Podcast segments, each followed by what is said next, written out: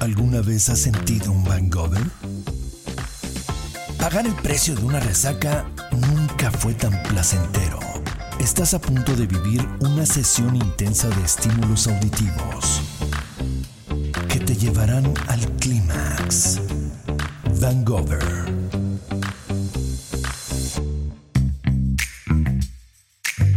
Cuando estás en busca de esa persona con quien quieres compartir el resto de tu vida, déjame adivinar, buscas al amante que sea sexualmente increíble, incansable, si tiene un pene, que mida cuarenta centímetros, que tenga erecciones de dos horas, que te mueva y se mueva como Michael Phelps en la alberca.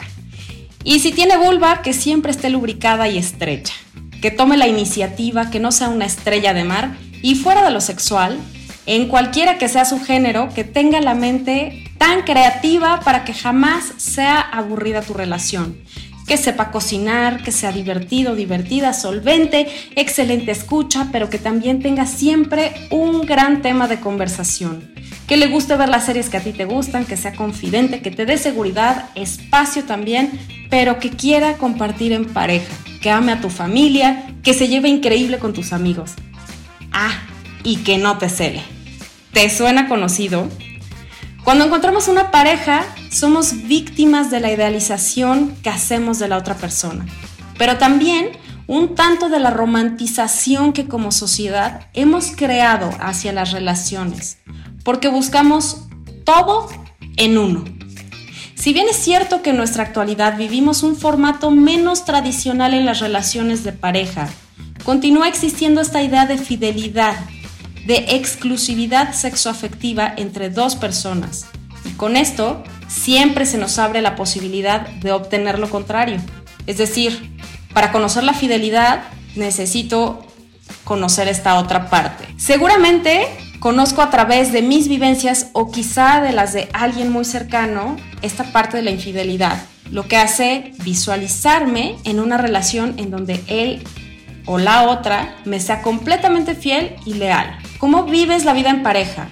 ¿Te has planteado en algún momento el mágico y vivieron felices para siempre? ¿O el hasta que la muerte nos separe? Hoy tenemos a un gran invitado, director de comunicación en Latinoamérica de Ashley Madison. Bienvenido a Vangover, Christoph Kraemer. Muchas gracias, un placer estar aquí contigo. Muchas gracias, Christoph, qué gusto tenerte aquí. Yo creo que muchísimas personas conocen a Ashley Madison, pero solo para no obviar, cuéntanos por favor de qué va esta aplicación. Se creó hace ya veintiún años y sí que es cierto que se creó como una plataforma de dating, digamos, un poco diferente, porque el planteamiento no era ese de buscar la media naranja, el príncipe azul, para eso de que vivieron siempre felices, sino algo un poco más efímero, espontáneo quizás. Entonces uh, fue creada para gente, sobre todo casada o digamos uh, emparejada, buscando una aventura de forma más discreta. Después de tantos años, claro que también hemos evolucionado y es interesante que sobre todo en, es en los últimos años que se está produciendo un cambio bastante importante, por no decir incluso radical. Y vemos que son sobre todo dos grupos que están liderando este cambio, que son por un lado las mujeres y después la generación Z, los jóvenes, que están escogiendo diferentes modelos de pareja, adoptando ahí un estilo de vida o modelos de pareja, de relación no monógamos. Entonces, estamos ahí en un, en un digamos, encrucijado, una, sí, un cruce de caminos bastante interesante en estos tiempos y, desde luego, a mí personalmente me fascina enormemente. Claro, se, se convierte en un choque de, de generaciones y de estructuras, ¿no? Oye, Christoph, Ashley Madison, decías, tiene ya veintiún años y tiene una, como, una comunidad en más de cincuenta países y más o menos ochenta millones de usuarios y usuarias. ¿Este número de usuarios es un total a través de estos veintiún años o son usuarios activos en la actualidad? Es el número de inscripciones desde hace veintiún años, pero lo que es interesante también en nuestra plataforma, dado nuestro, nuestro posicionamiento, nuestra naturaleza, que no es que vas buscando hasta que encuentras tu pareja y después ya te das de baja o incluso pues, borras tu cuenta, sino que es gente que busca muchas veces, digamos, en, en fases o en olas, que cuando las cosas quizás no van tan bien en pareja o para ciertas cosas necesitan, tanto a nivel emocional que íntimo, algo fuera de la pareja, acuden a nuestro sitio, a nuestra página, lo encuentran, después igual están satisfechos o contentos durante una temporada, pero después vuelven a sentir esta necesidad, ese deseo, y entonces uh, vuelven a, a la comunidad, a la plataforma. Entonces vemos que hay mucho comportamiento cíclico, por así decirlo, en nuestra comunidad. Claro, y es que estos, estos affairs Eh, de pronto inyectan esta emoción a nuestra relación primaria, ¿no? Eh, esto se conoce en poliamor como la energía de la nueva relación, ¿no? Que es, tienes la relación primaria y es eh, el tener este extra, porque justo, ¿no? Buscamos todo en uno mismo.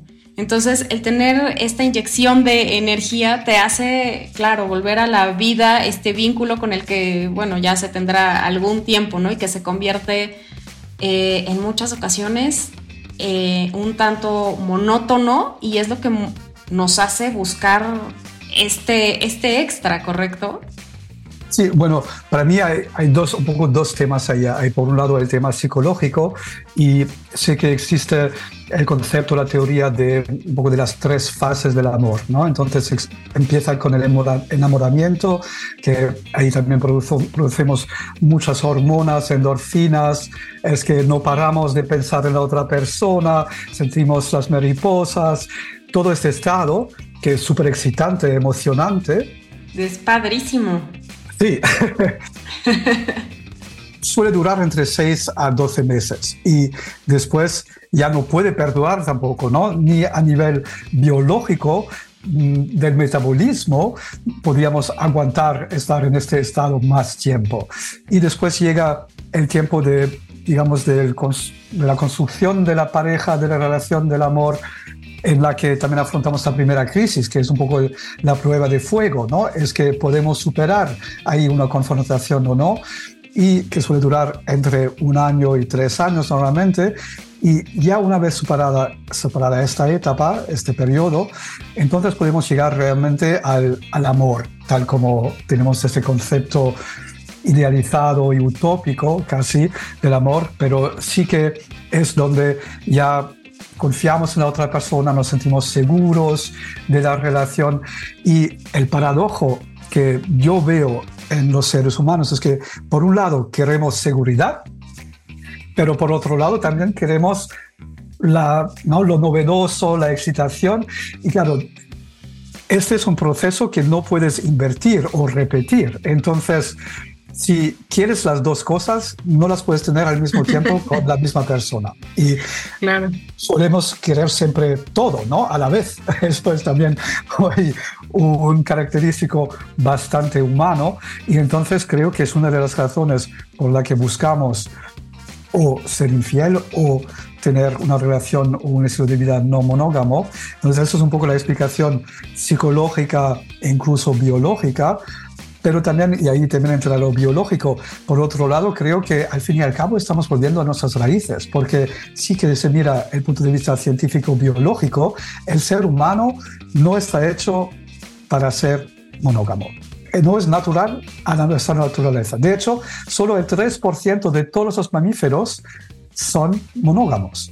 Entonces, sí que todo este concepto de monogamía es algo creado artificialmente por estructuras, para decirlo de forma concreta, al fin y al cabo, patriarcales y después coloniales.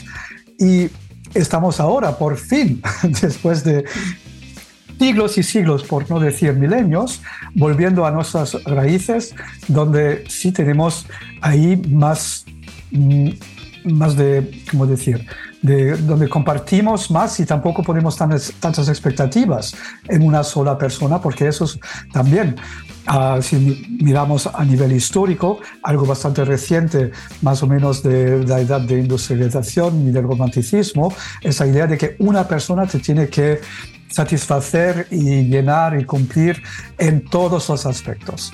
Según lo que yo sé, es que la monogamia, o sea, esta, como esta semillita de la monogamia surge cuando Shakespeare escribe Romeo y Julieta, ¿no? Que es cuando empezamos un poco a idealizar esta parte de la pareja.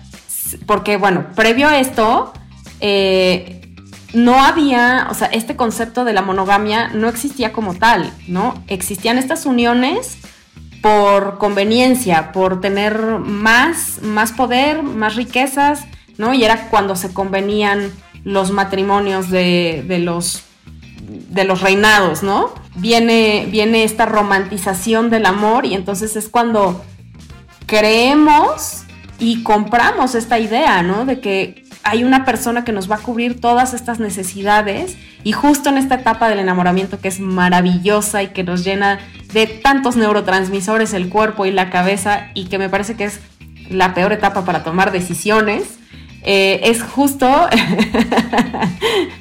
es, eh, es justo cuando, cuando lo hacemos, ¿no? Cuando elegimos eh, pasar el resto, el resto de nuestras vidas con esa persona porque idealizamos, ¿no? Y asumimos que es, es esa persona la que cubre todas mis necesidades y como la otra parte usualmente se siente de la misma manera, pues entonces ahí ya se, se, se completa este, este ciclo y bueno, pues ahí vamos, ¿no?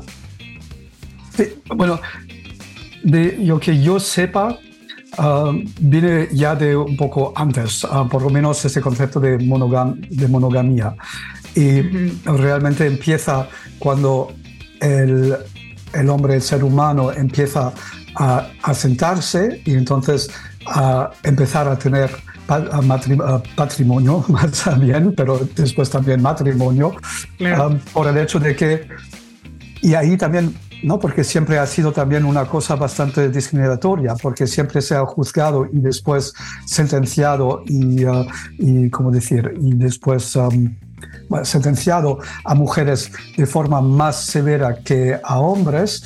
Es que la idea era, y por eso es algo patriarcal y capitalista, al fin y al cabo, claro. La idea de que había que transmitir o había la voluntad o el deseo de transmitir el patrimonio a sus hijos genéticos, ¿no? Legítimos, para así decirlo. Y por eso había que asegurar que por lo menos la mujer supiera de quién era, ¿no? Sí, monógama y, y fiel. Claro. Uh, después es cierto que durante siglos, y sí, empieza con, con Shakespeare y después uh, el romanticismo del siglo diecinueve, esta idea de introducir al, al amor, eso no existía ni a nivel de, de la clase, digamos, real o de la clase alta, pero a todos los niveles también de estudios que yo he leído, porque también entre los paisanos ahí era, era considerado una unión entre socioeconómica entre dos familias y si se vivía una amistad entre ambos, ¿no? ambos, ambos miembros de la pareja, ya se consideraba como algo afortunado, de amor nadie hablaba al fin y al cabo. La edad, la edad media tenemos, ¿no? En Francia sobre todo, pero también en general en, en Europa, esto, esta clase de trovadores, ¿no? Que andaban de corte en corte cantando de amor, pero eso era un amor platónico, idealizado, utópico y no tenía nada que ver con los matrimonios que, que se tenían. Pero eso existía en todas las clases, porque muchas veces pensamos que sí, eso es solamente una cosa de la clase alta. Y entonces sí que con Shakespeare, desde luego, y después el romanticismo, pero da, también la industrialización del, del siglo diecinueve, donde ya la gente sale, ¿no? de, de, la, de la campaña para ir a las ciudades, deja a sus familias, va muchas veces sola a la ciudad y entonces llega ahí sola y es ahí donde empieza a construir o a poner o a ver la necesidad también de tener la pareja y de meter todas las expectativas en esa pareja, porque ya no había esta red social alrededor y donde creamos la expectativa de que tu pareja tiene que ser tu mejor amigo, el mejor amante, un buen padre, una buena madre, tener éxito en el trabajo, ser buen cocinero y no sé cuántas cosas más que una persona no puede cumplir toda una vida, y, o digamos veinticuatro horas al día, pero tampoco toda una vida. Como en estos conceptos de infidelidad, eh, yo me encuentro con muchas diferencias en, en cómo lo introyectamos. ¿Por qué? Porque, bueno, para muchas personas, infidelidad podría ser desde chatear con alguien que de cualquier género. Vaya, el, el concepto de infidelidad es, es muy, muy amplio. ¿Cómo definirías tú una infidelidad? ¿Cuál es tu concepto de infidelidad? Personalmente, y no solamente porque trabajo um, por Ashley Madison, yo personalmente tampoco creo en la monogamia.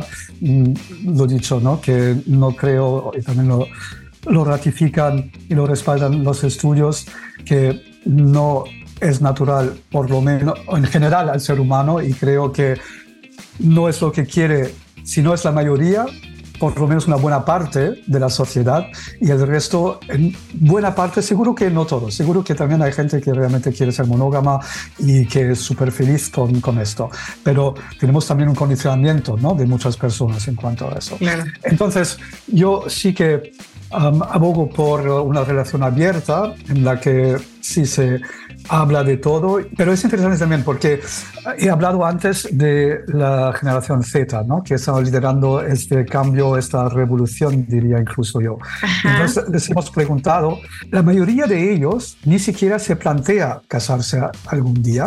Claro. Eh, por lo tanto, creo que el matrimonio tal como lo conocemos hoy ya tiene sus días contados como única forma aceptada a nivel social de relación. Y después, si se les pregunta cuál es vuestro tipo ideal de relación, sí que un cuarenta por ciento todavía dice, pero ojo, solo un cuarenta por ciento, no es la mayoría que tiene una relación monógama, pero el restante sesenta por ciento dice a partes iguales, entonces treinta y treinta por ciento más o menos, que una relación abierta, una relación poliamorosa. Y entonces ahí vemos, porque lo, lo hemos comparado con las otras generaciones, incluso los millennials y, ¿no?, más mayores, y en las otras generaciones lo del poliamor suele ser algo más bien de nicho, de entre un cinco y diez por ciento de la, de la generación que lo considera, mientras que para la generación Z es casi un tercio.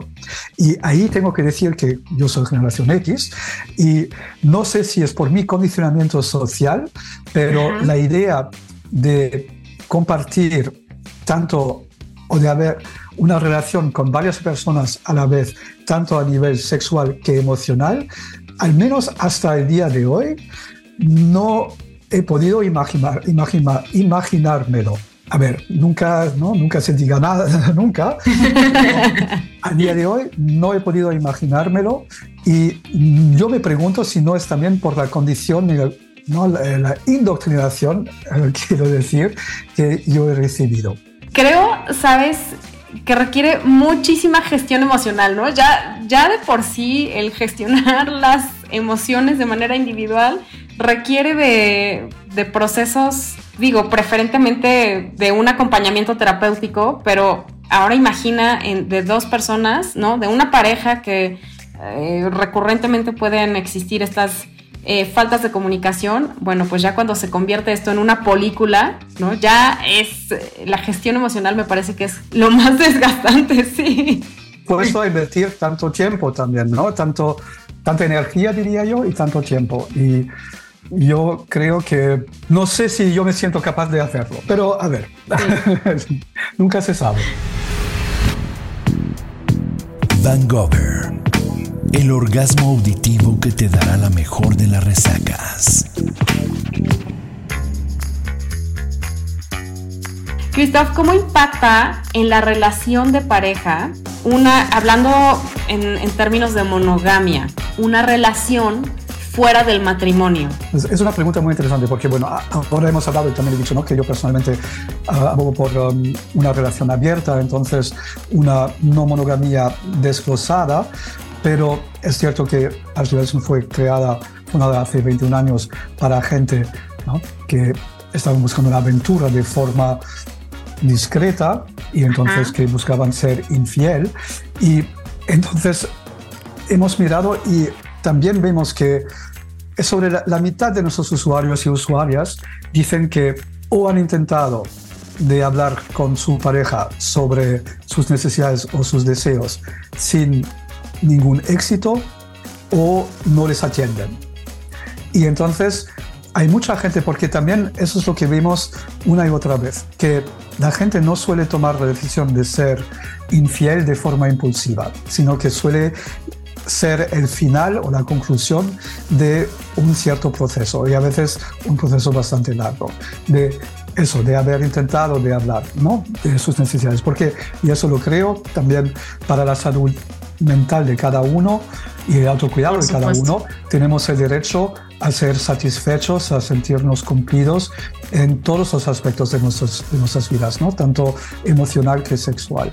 Y entonces, ¿quién soy yo para juzgar entonces una persona que ha intentado hablar con su pareja, pero que no llega a ninguna parte? Porque lo dicho, que creo que también cada persona tiene este derecho a autocuidarse, y por lo tanto, si no es capaz y no puede hacerlo dentro de su relación, ¿por qué no buscarlo? Y si, aparte de quizá un par de pun- un punto o un par de puntos que faltan en relación, decir que esta relación no sea la mejor posible o incluso la idónea, tampoco tiene sentido, ¿no? Y después separarse solo porque falta alguna cosilla. Entonces, ¿por qué no hacer, para así decirlo, un outsourcing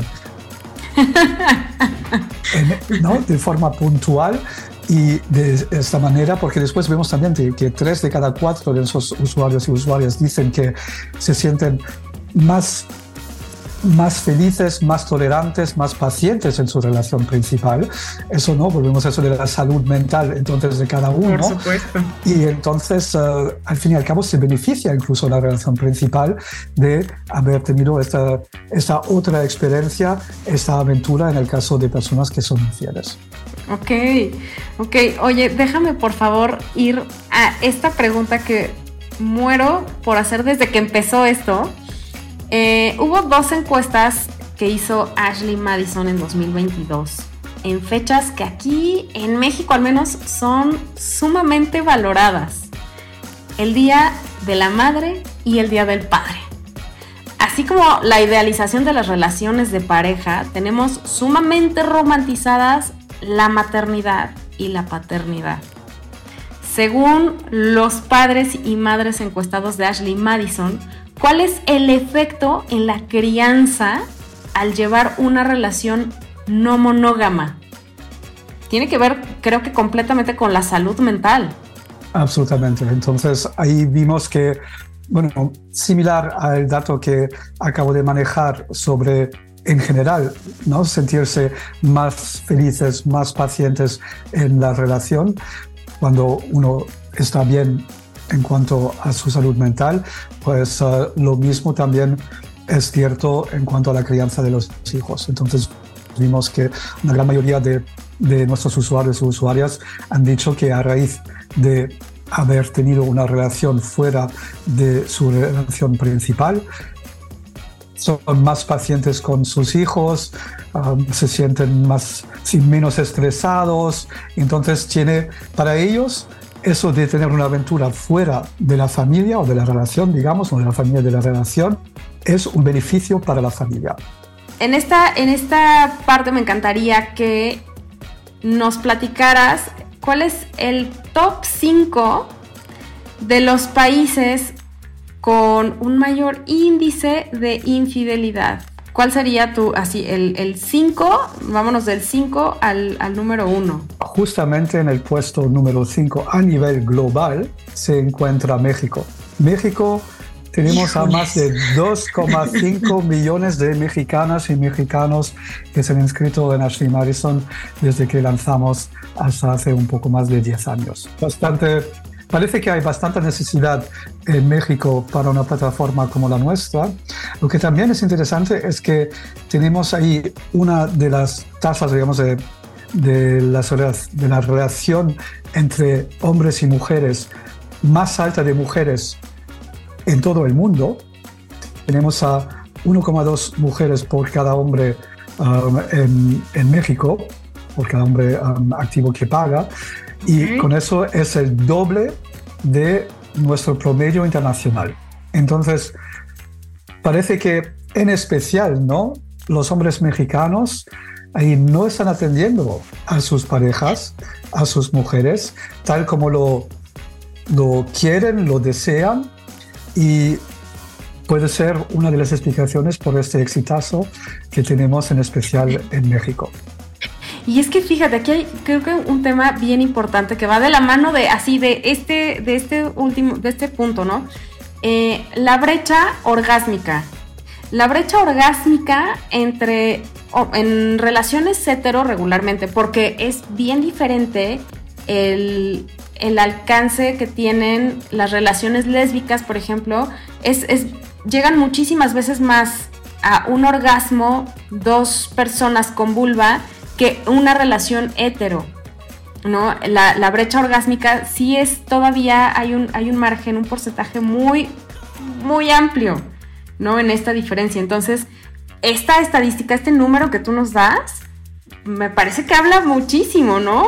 Y yo soy fiel creyente de que la comunicación, más que una herramienta, es un valor que tenemos que utilizar en cualquier tipo de relación, de cualquier índole, porque es lo que nos va a permitir vincularnos de una manera más sana con, a ver, con la pareja, con laboralmente, en la familia y de cualquier tipo que tengamos esta relación, ¿no? Entonces, como base para mí sería la comunicación. ¿Por qué? Porque si yo no digo qué me gusta y qué no me gusta, pues ¿cómo vas a ver la otra persona, no? También, o sea, creo que aquí sí tiene muchísimo que ver, es una parte bilateral, ¿no? Es cierto que probablemente el hombre no esté haciendo lo que la mujer espera, pero también si la mujer no comunica qué es lo que espera, creo que también es, se hace aquí como una mala combinación. Una, otro dato que me ha parecido interesante de, de una de nuestras encuestas, que nuestros usuarios han dicho que solo una de cada cinco llega al orgasmo cada vez que tiene relaciones con su pareja principal.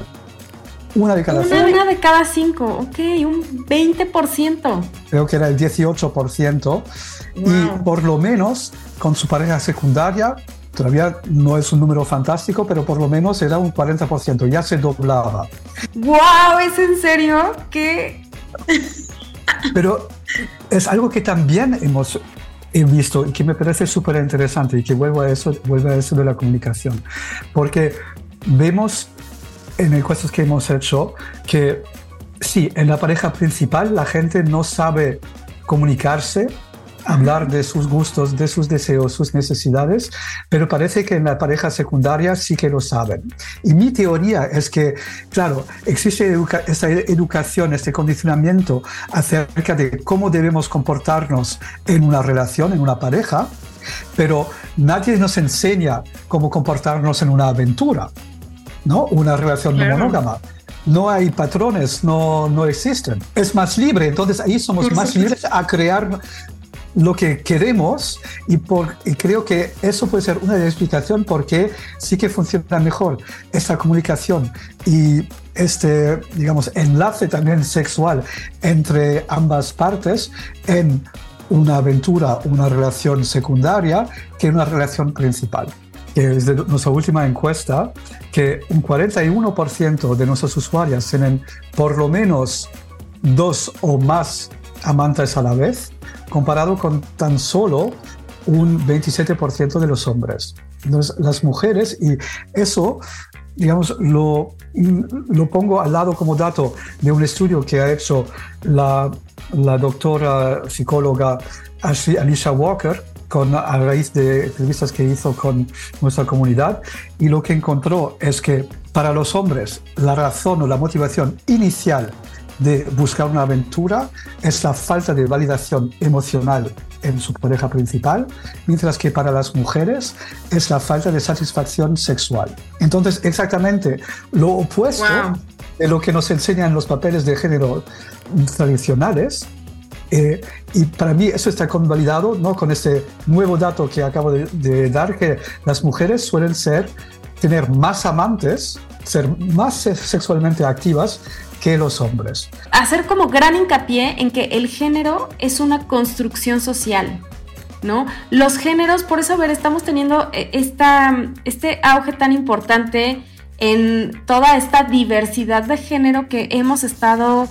A ver, siempre ha existido, ¿no? El tema es que vivimos bajo estas estructuras. Señoras y señores, no podemos seguir viviendo bajo estructuras. Estamos viendo datos duros, ¿no?, que nos indican que estamos en busca completamente de lo opuesto a lo que se cree que somos como hombres y como mujeres.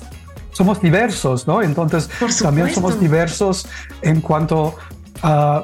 nuestra sexualidad, en cuanto a nuestra identidad, en nuestra orientación, en tantas cosas más. Pero hemos establecido este sistema, bueno, en cuanto al matrimonio, ¿no?, único, o después en cuanto al género binario, pero no corresponde a la realidad y a la, la naturalidad. Y de hecho, para hacer otra pequeña paréntesis, porque me parece muy interesante leer un estudio que antes de la colonización, la monogamia existía solamente... creo que era sobre un cuarto o un tercio de las civilizaciones. Y es el hecho de que Europa colonizó el mundo que ha impuesto este modelo a todo el mundo, que en realidad no era un modelo de pareja mayoritario a nivel global hasta que llegó el imperialismo, el colonialismo y después el imperialismo, que también me parece muy interesante, ¿no? Volviendo al ranking, acá, después de estos varios paréntesis, México, okay. A nivel mundial en el puesto número cinco, pero a nivel Latinoamérica en el puesto número dos. Entonces, okay. entre el número dos latinoamericano y México se encuentra a nivel mundial. Tenemos México puesto número cinco, después tenemos al Reino Unido en el número cuatro, el número okay. tres Canadá, en el número dos, ahí el número uno, a cuanto a Latinoamérica, número dos, vicecampeón a nivel mundial, son los brasileños. Y okay. el número uno, pero también, bueno, tanto creo que Estados Unidos, que es el número uno, que Brasil también eh, tiene mucho que ver con su población, por supuesto. Claro, entonces Estados Unidos está como el número uno. Sí. Christoph, ha sido así una, una plática... sumamente interesante. Me encantaría de verdad que nos regalaras eh, más, más tiempo, que nos regalaras otro capítulo más, porque de verdad que, híjoles, hay muchísimos datos bien importantes y me parece que es bien, bien, bien importante también informar a las personas acerca de estas estructuras que de pronto ya no nos sirven, ya resultan obsoletas, ¿no?, para, para los tiempos en los que hoy vivimos. Eh... Ashley Madison es una aplicación que se puede descargar en Apple y Android, y Android, perdón, perdón, ¿correcto? Correcto, y también, por supuesto, acceder a través del navegador. De hecho, la, bueno, dado otra vez, ¿no?, el, el, la naturaleza de nuestra comunidad, la mayoría de nuestra comunidad accede a la página, a la comunidad, a través del navegador. Entonces, a través de ashley madison punto com. Pero por supuesto existimos también en las dos versiones para, para aplicación, pero los que quieren un poco más de anonimidad para después también borrar el historial de, de su búsqueda o de sus visitas, entonces también existe la posibilidad de acceder a través del navegador, claro. Compártanos por favor también redes sociales. Tenemos, pero no tan activas, otra vez, ¿no?, a raíz de, de, de quiénes somos, um, porque... las grandes redes sociales no permiten que hacemos publicidad, por ejemplo. Entonces, okay. uh, sí, no somos súper activos ahí en las redes sociales. Y claro, mucha gente no quiere, quiere no seguirnos, entonces igual sí que de vez en cuando mira nuestro contenido, pero no quiere abiertamente seguirnos para mantener su privacidad y serenidad. Pero sí que estamos presentes en las redes sociales, claro. Okay. ¿Cuáles son las redes sociales? Para que los sigan, sí, síganlos. En Facebook y en Instagram, claro. Ok. Ashley Madison. Ashley Madison. Perfecto, muchísimas gracias, Christoph. Denos por favor mucho amor y compartan a Vangover para que más personas puedan acceder y conocer todos estos temas.